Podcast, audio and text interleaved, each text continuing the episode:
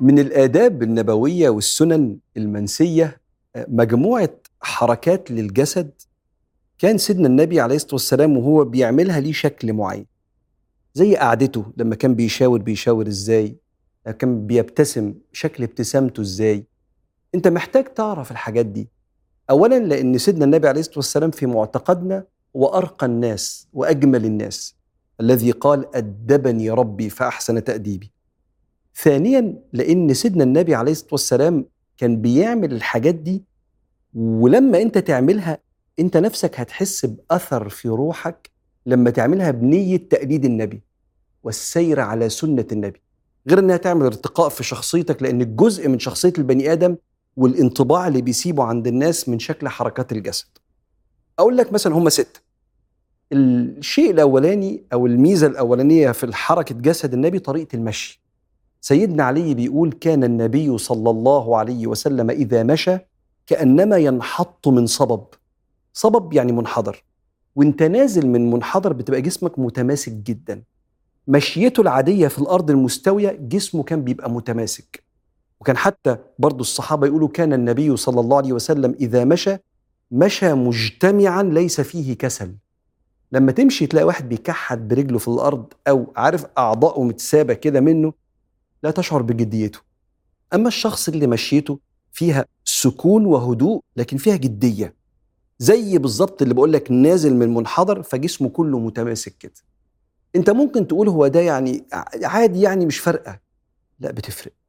يا معلمونا في بعض الكورسز اللي بتتكلم عن الذكاء الاجتماعي وخدتها زمان خالص في كورس في المبيعات إزاي تبقى ماشي ماشية تدي الانطباع الجيد؟ هو سيدنا النبي عليه الصلاة والسلام دي بقى هيئته. مش مسألة إن النية ترك انطباع هو أصلا خلقة ربنا كده في أرقى وأحلى صورة. فده المشية اللي جسم متمالك. الهيئة الثانية من هيئات سيدنا النبي عليه الصلاة والسلام هي القعدة. النبي كان ليه ثلاث قعدات. أنا بتكلمك طبعا لو أنت قعدت على الأرض يعني لأن زمان كان أغلب القعدات على الأرض. القعدة الأولانية هي القرفصاء اللي هي قعدة التشهد.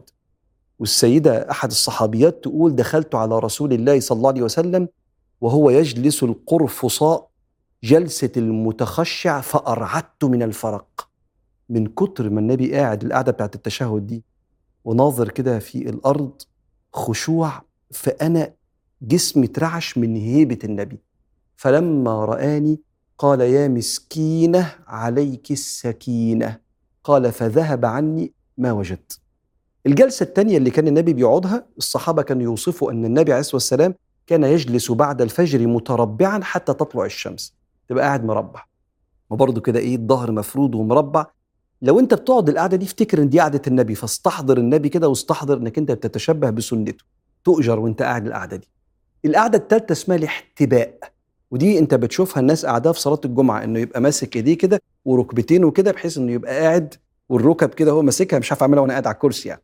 ماسكها كده قاعدة المشهورة جدا بحيث تبقى جسمك كله متمالكه وركبك طالعه كده وأنت ماسك إيديك. كان النبي عليه الصلاة والسلام كثيرا ما يجلس جلسة الاحتباء.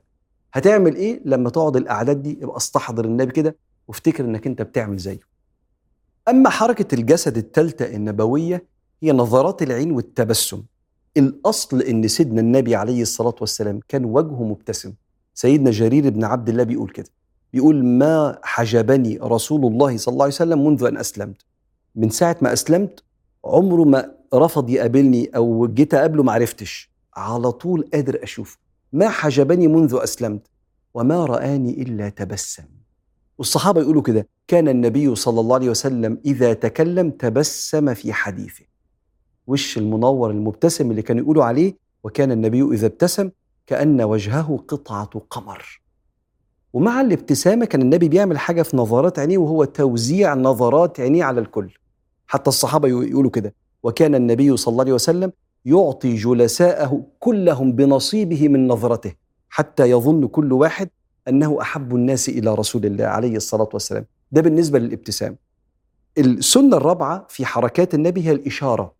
كان سيدنا النبي ما يشاورش بصبعه كان النبي صلى الله عليه وسلم إذا أشار أشار بكفه كلها.